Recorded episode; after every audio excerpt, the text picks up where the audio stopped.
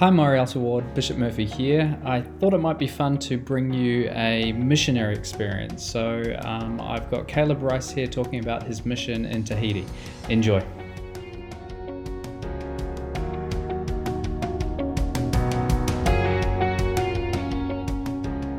Well, hey, Caleb, thanks for catching up with me this evening to have a bit of a chat about your mission. How are you doing this evening? Yeah, no, I'm good. I'm excited to be here. Good. Um, so why don't you start off by telling us, um, I guess, where you served, and then we'll might jump into um, a little bit of a pre-mission, mission, post-mission style discussion. So w- remind me where your where your mission was. Yep. So I served in the Tahiti Papeete mission, which is uh, which is basically just the islands of French Polynesia. Um, the main island is Tahiti, so that's where I spent most of my time. Cool. And how many years ago? So from when to when did you serve? So I served from January 2016 to January 2018. Cool. Great. Well, I'm excited to hear um, more about your mission itself. But before we um, jump into that, I wonder if we can um, talk a little bit about your, your pre mission years. What was your attitude towards missionary service growing up? What can you share with us about that? Yeah, I certainly had a lot of um, examples to look up to. Um, you know, when I was younger, preparing for a mission. I remember obviously my brothers and one of my sisters served missions. Um, I remember as a kid watching them come home or going, and I think that that definitely helped me, um, you know, prepare because I was I was hearing their stories as I was growing up and watching them go and and, and come home, and it really um, prepared me because I wanted to to be like them.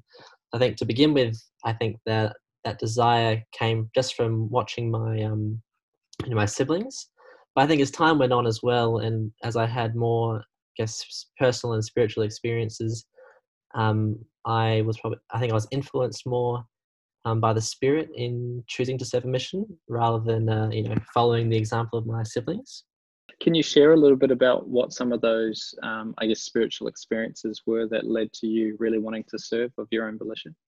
Uh, there's one in particular that I that I remember. I remember that we did. Um, actually, there were two. I mentioned two. Um, we went. We did a trek.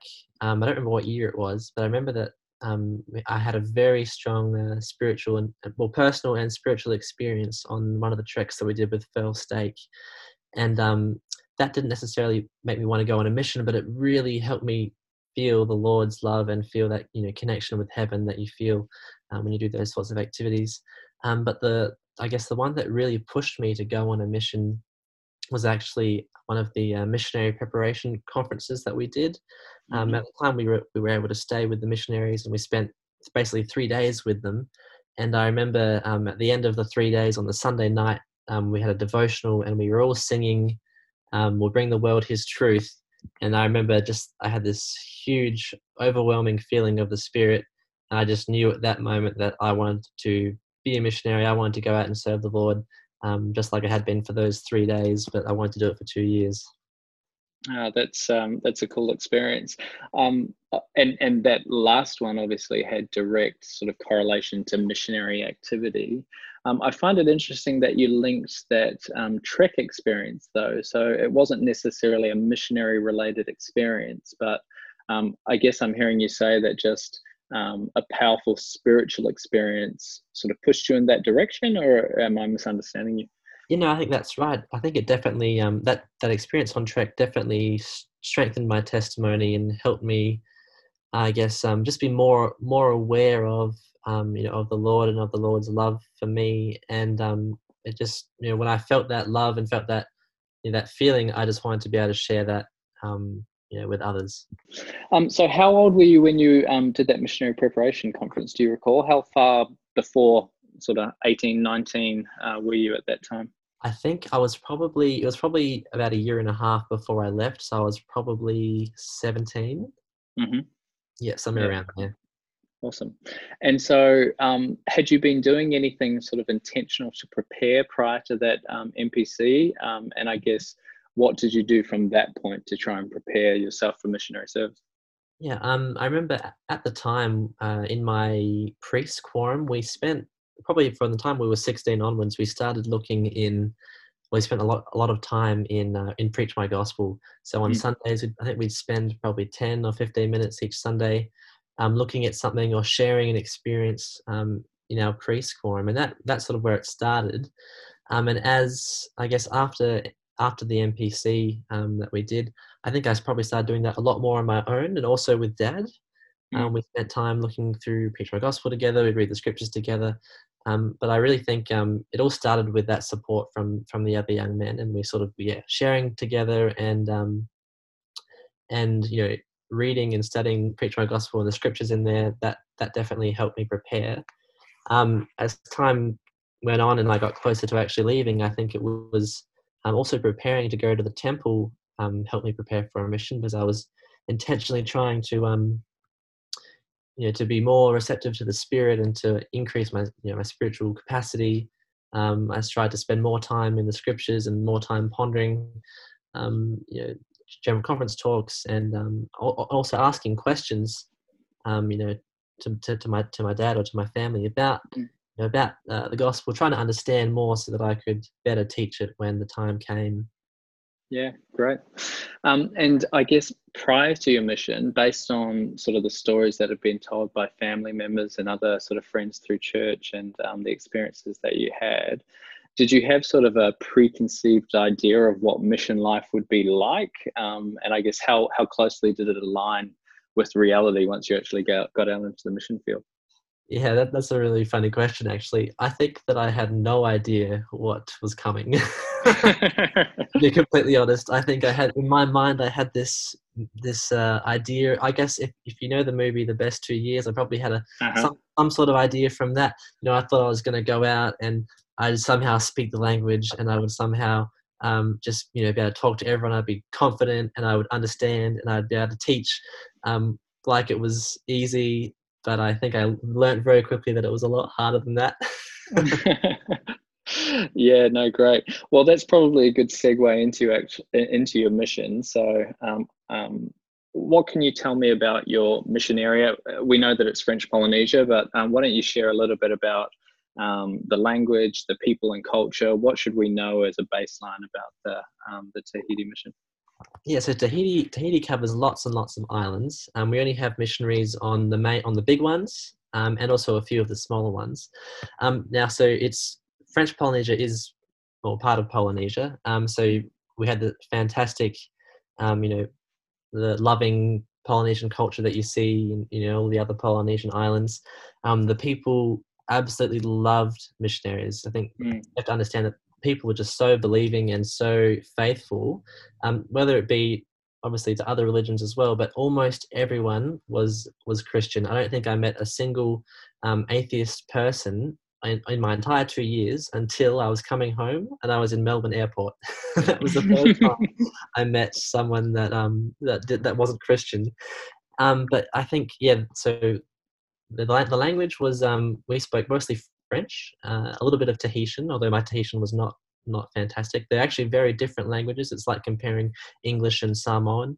Mm-hmm. Um, but uh, the, the funny thing was that the, the Tahitians, they actually mix the two languages together. They speak a, I don't know, I guess a, a pidgin French. Well, they, they can speak French and they can speak just Tahitian, but they like mm-hmm. to mix it together for fun and that was hard to teach in because that's how mm. some of them some of them only spoke that sort of pidgin French. So we we have to um to cater for the audience, of course.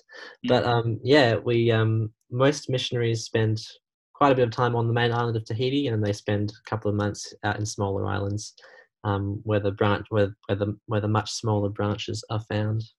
Mm.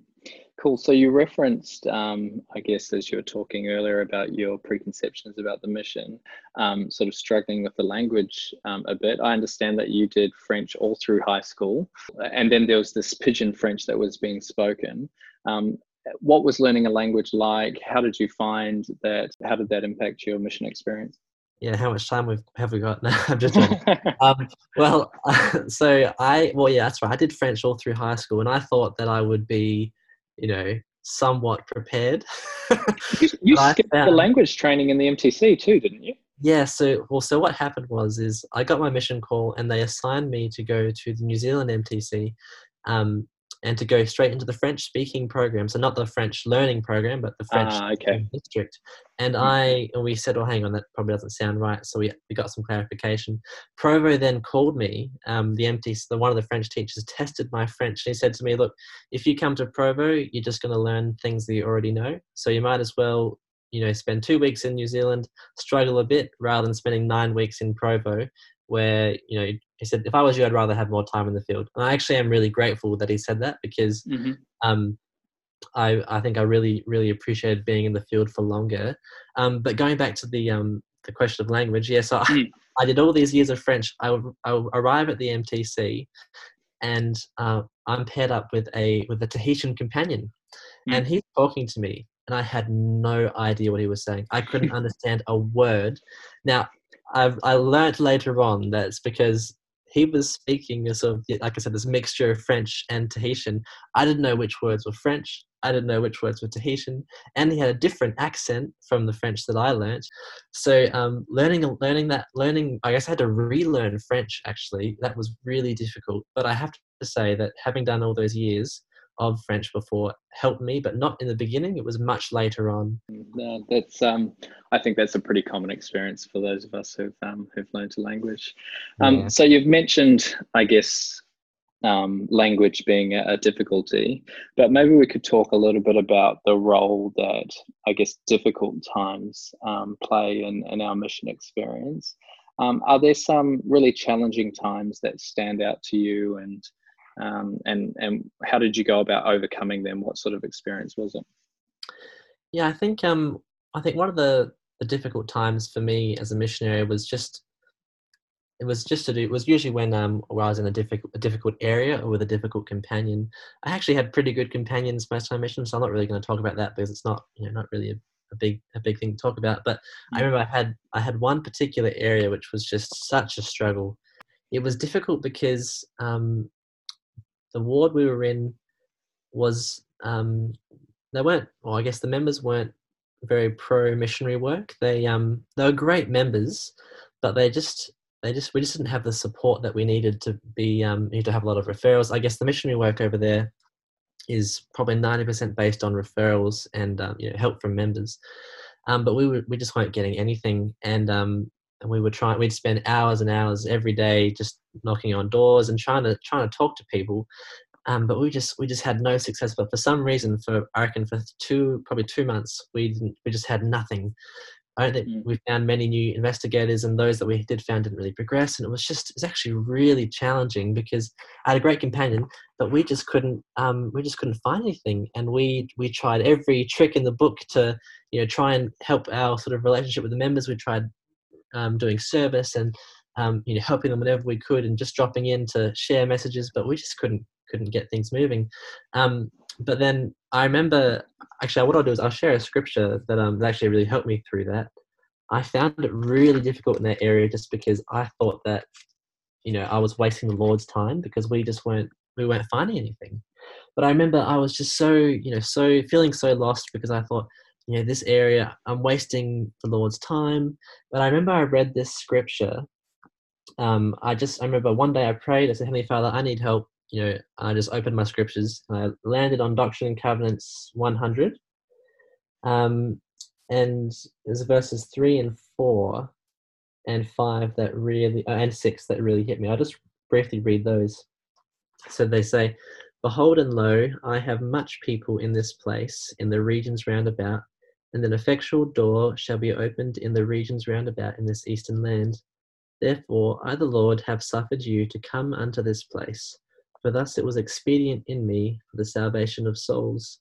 Therefore, verily I say unto you, lift up your voices unto this people, speak the thoughts that I shall put into your hearts, and you shall not be confounded before men. But it shall be given you in the very hour, yea, in the very moment, what you shall say. Now, I guess I can't quite capture in English why this scripture hit me so much. But the mm. French, if I just translate the French version back to English, what verse 4 says, which is what really helped me, it says that I, the Lord, have permitted you to come into this place or into this area, for it was useful in me for the salvation of souls. And when I mm. re- when I read that, when I read you know that translation of it was useful, I thought, you know, how can this be? But I actually felt a lot of comfort, even though we had experienced such sort of heartbreak in in probably those two months. But hmm. what was interesting is in the days and the weeks that followed, we had a huge amount of success, and it was a complete turnaround. And I think that it really probably just came down to our faith because we'd sort of maybe we'd lost our well not lost our faith but we our faith maybe dwindled a little bit because we weren't seeing the fruits of our lives but as we put our faith in the lord um, and we realized that you know we are being useful. The lord wants us here. We're, we're from our inspired mission president we've been put here. Um, and then all of a sudden things took off and it was actually a huge a huge blessing. Then i was transferred so i missed all the uh, so um, i guess that you sort of described what had, had happened afterwards and you talked about sort of the faith element but what did that experience teach you about i guess the purpose of trials themselves? Um, what what changed in you as a result of that um, of that experience yeah, I think I think what that experience of that hard area taught me was, I guess, first just to be patient, but it also, I guess, what what comes to mind is um, Doctrine and Covenants 122 when you know, the Lord's speaking to Joseph Smith and he says, um, yeah, these trials will give the experience and they'll be for thy good.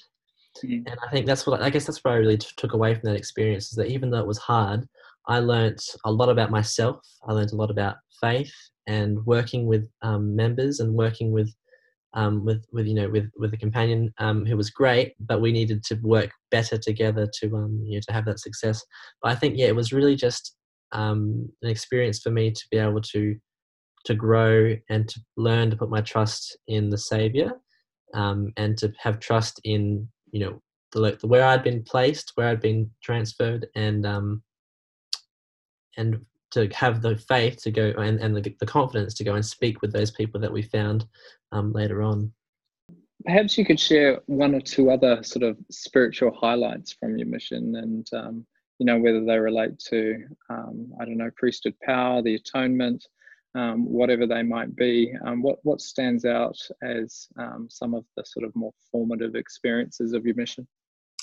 Yeah, that's a, that's a really good question. I have to try and just choose two. Um, the first one that just came to mind was um, was closer to the end of my mission. It was in my second to last area. Um, we had this in, this new member who was just fantastic. He was you know he was on fire. He was with the missionaries. He was with us every day. He was baptized about a year before I got there.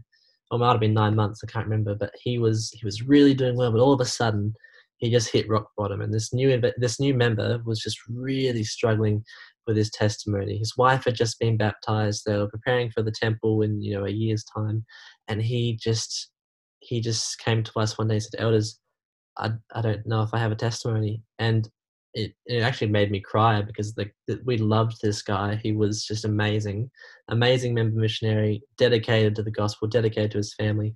Um, and I just remember thinking, you know, what can we do? And then we just we you know we counseled with him and, and prayed with him, and he said to us, "Look, elders, um, I want you to, I'd like you to give me a blessing." And I just remember thinking, you know, all right. I always felt a bit of pressure whenever we were asked to give a blessing because, mm. you know, it's a, it is a big thing, especially when someone is struggling this much. And I remember um, he asked, he actually asked me to do it, and I just felt I didn't feel like I was going to be. You didn't I didn't have the words, didn't have the words to comfort him at that time. But I said, look, you know, I'll do it, and I and we, and we did it. And I just remember, I don't have I don't have any recollection of what words were spoken, but I remember I don't think I've. I reckon that was probably the strongest feeling of the spirit that I've, or was probably one of the strongest feelings of the spirit that I've ever had in my life. Um, and I just remember I felt so much so much peace, and I just felt this power as we as we you know had our hands on his head, and as we were giving that blessing, I just felt that every word was coming from heaven, and I was just a mouthpiece. I was just standing there for the Lord, you know, saying what He wanted me to say, and I just felt so. I don't know how to describe it. I just felt so, um, I guess, so overwhelmed with this, you know, with this this power, and I, I really saw how that you know that blessing helped him. He we we all we are all in tears at the end of the blessing. He comes up to me, he just gave me this huge hug and said, "Thank you so much, elders, for that." you know, for that blessing. And he and it changed. Everything changed for him that day. He um, that blessing was what got him through that trial, and he just went. He went. He was on fire again very shortly after. You know, within a couple of weeks, he was back out with us. He was he was praying again. He was reading the scriptures, and he just felt so much power from that blessing he'd received. And then, you know, not long after, uh, he and his wife were sealed, and they're still doing great. So that was one of the that was a particularly um, powerful experience for me in regards to priesthood power because you know, we'd give we'd give blessings regularly, and I always found it difficult to do it in French. But you know, as time went on, I got better at it um, with the language. But I just remember that feeling that we that I had as we were giving that blessing was just was just unreal. It was just mm. incredible priesthood power um, that was that we felt it was amazing. Thanks for sharing that. I think um, the Lord blesses us with, um, you know, these types of experiences from time to time um, to give us the opportunity to reflect on them from, you know, as we need to. And I guess there's a stack of lessons we can draw out of that. One's around priesthood power, one's about, you know, God's, um, you know, knowing us all individually. Um, and and you think about sort of the the fruit of just that one that one experience, right? And and President Nelson at last conference talked about sort of hinge points, right? Mm, yeah. And and for him and for you, um, the Lord can make a lot of these experiences if we let Him. And I guess He was prepared, you were prepared. You didn't feel you didn't feel worthy or capable, but you were both prepared and willing. And um, and and because it was important to the Lord that you both had that experience with your companion, you know that was the experience that was had. So yeah, great. Thanks for thanks for sharing. Was there another one that was uh, coming to mind? Yeah, I'm just I'm just trying to choo- choose one.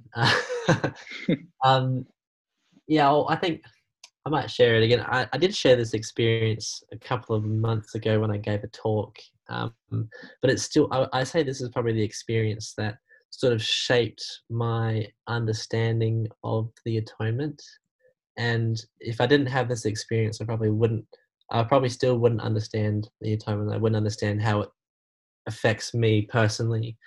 Um, I think as a missionary, it's really easy to be able to see how the atonement affects other people. But what I saw on my mission was that so many missionaries sometimes couldn't see the atonement influencing their own lives as a missionary. And um, the experience I wanted to share was um, was when I was about six months through, and I was just I was really struggling, not with um, the area, had a great area, had a great companion, but um, I was struggling with my own sort of feelings of being good enough. And I always, I've expressed this in, in the talk, in my talk a couple of months ago, but I just felt like I, you know, I wasn't um, good enough to represent the Savior, that I was insignificant, um, that I couldn't do anything. I was just another, um, you know, cog in the machine, and that I couldn't actually help people in the way that Lord wanted me to and I had, um, and as as many of you know, I probably had, I had, well, I had this terrible anxiety um, issues when I was a kid, and particularly as an older teenager, um, and this carried on into my mission, and um, I, and for well, for months it, it came and went, and I tried to get a good control of it, um, but you know it was difficult. But I just remember that um, in this one particular area, we we had this lesson um, with this fantastic family but the lesson was a complete disaster. it wasn't mm-hmm. because of us. It was um, yeah, the spirit wasn't there, but not because of us. We not not because we couldn't bring it there, but it's because the family we were teaching just wasn't ready at the time, and um, they uh, well, they well, they didn't have an open heart, but they were just list. They they had the lesson just for just to be nice, but mm-hmm. um, I just remember the the feeling I had was after this lesson, which was a disaster. I just felt like, oh, you know, I'm not good enough. I'm never going to be good enough. I'm never going to be able to speak French well enough to be able to, um, you know, teach with teach well enough or teach with the Spirit. And all these things were completely wrong. And this is just what Satan was telling me and what I, you know, what I was uh, internalizing. And then I just remember I, we went back to the flaps. We were just around the corner, and I sat down and I just cried and cried because I just felt like I wasn't good enough. And my companion fantastic, helpful guy comes up to me and says, Elder Rice, missions are hard. I'm like, thanks, Elder, that's really helpful. but I remember I just sat there so upset and so overwhelmed. And I, um, I just needed some, you know, some some space. So I went into went into the bathroom, which was the only private you know space we had in the house was teaching houses are pretty pretty simple mm. um, and i remember just i just knelt down on the tiles and i'm just crying and i just started you know pleading with the lord. I said heavenly father i i want to be able to be an effective missionary. I want to be able to um, you know teach thy children as best i can. I don't want to be worried about how i'm feeling about how i'm not good enough. I want just to do everything i can to the best of my ability. Like please please will you help me um, to overcome these these feelings of anxiety. And um, at the time I was sort of having a panic panic attack so I was my body was shaking and I was just deeply you know upset with with this um with this with these feelings. And I just remember hearing this voice which was so clear. It wasn't a loud voice but it was just so clear. It just said my son be still. And when I heard those words my body just it just stopped shaking. And i just felt this peace which i hadn't felt in a long time because i just had these feelings throughout my entire you know first sort of six months of not being good enough and not not ever going to be good enough. And then when i had when i heard that voice and i heard those words that all stopped that all changed. And from then on um, i was able to manage my anxiety so much better and um, i was able to overcome those feelings of inadequacy and um, you know insignificance. I was able to actually you know, do the best that i could so that that taught me um, that the atonement is real that it's through the atonement it's through jesus christ that we can you know we can overcome our trials now obviously Heavenly Father doesn't always take things away from us he didn't take mm. away my anxiety but what he did do was help me manage it and he gave me that strength through the atonement of jesus christ Oh, that's great. No, thank you for sharing that experience. Uh, how are you different because of your missionary service? Do you think what what changed in you about you um, during those two years? You know, I think um, I'd like to think that I changed a lot on my mission. You have to, uh, I guess others will have to look at me to work that out. But I think that um, what the mission really did for me was, um, I have to say that I felt that my testimony on my mission was, I would almost say, it was deconstructed and then reconstructed. The reason I say that is because not that I ever lost my testimony on my mission, but it's more that I, um, I guess my testimony was probably not built on on the foundation originally. It wasn't built on the foundation of the Savior and on the atonement, and I think it, was, it might have been built more on other things, you know, routine and the testimonies of others. And whilst I, I knew the church was true, I knew that God lived, I just it just it just wasn't personal enough for me mm. before my mission. But like I said, the, what the mission did was almost as though it just um, broke apart this foundation of, of my testimony and rebuilt it based on Christ and based on the atonement and based on the gospel. And um, I think that that's carried me through. And I've I can just you know in my personal study in my own my own time I've realized that um, my knowledge and understanding of the gospel has just changed so much, probably because um, that foundation that it was built on is now built on the right foundation. Mm, great. Um, well, um, that's probably a, a, good place for me to ask this uh, this final question. Then, um, how have you felt that I guess your mission experiences have helped you since coming home, and um, you know the the challenges and opportunities that you've faced um, since returning back to civilian life? Yeah, that's a great question. Um, you know, I think as I got to say, as a missionary, it well, looking back, when you're a missionary, it seems like it seems like the end of the world when you can't find someone to teach. But then when you come home from your mission, you look at that and you think that was really minor. You know, within within a couple of weeks, I would have found someone and I would have been fine. But um, you know, it feels it feels like such a such a failure moment when um, when you just you know when you can't do those little things. But I think when you come home, you realize that you have so much more responsibility and so much more to do.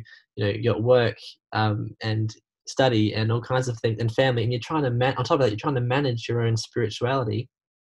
Now, like the blessings I've I've seen since coming home have been um, probably just first. I, I think the biggest thing would actually be an understanding of the atonement because I learned and understood what the atonement. Obviously, I don't you know we can't understand everything about the atonement but i understood enough of the atonement to be able to apply it to my life now and i think that's probably one of the most important things to learn whether it be on a mission or just in life being able to apply the you know the enabling power of the atonement in your life to maintain that spirituality is just so vital to surviving spiritually because you know if we can't um, increase our faith daily through even through, just through the little things like prayer and scripture study if we can't do that um, then you know our, our testimonies and our faith will crumble. So i think being able to apply the atonement daily has probably been the biggest and most important lesson and blessing from the mission um, as it's you know something that we can't live without. We have to do that. We have to increase our faith and repent daily to draw closer to god um, so I think that's probably one of the one of the big takeaways. Um, right. No, yeah. thank you for sharing that, and thank you for being so open and, and candid and, and sharing. I guess both the the highs and the lows of your mission. I think it's uh, it's been uh, great to hear, and I think will be instructive for people as they listen. So, yeah, Caleb, thank you again for for sharing uh, your experience in in the Tahiti mission. Oh, thank you. It's uh, it's been good to talk about it again. Well, I hope you enjoyed hearing about uh, Caleb's mission experience as much as I did. Stacks of great experiences, and you get the sense that there's a, a whole bunch more there that he could have shared with us. Um, if you or someone else in, that you know has a great mission experience or conversion experience that they'd like to share, please do reach out to me. Otherwise, till next time.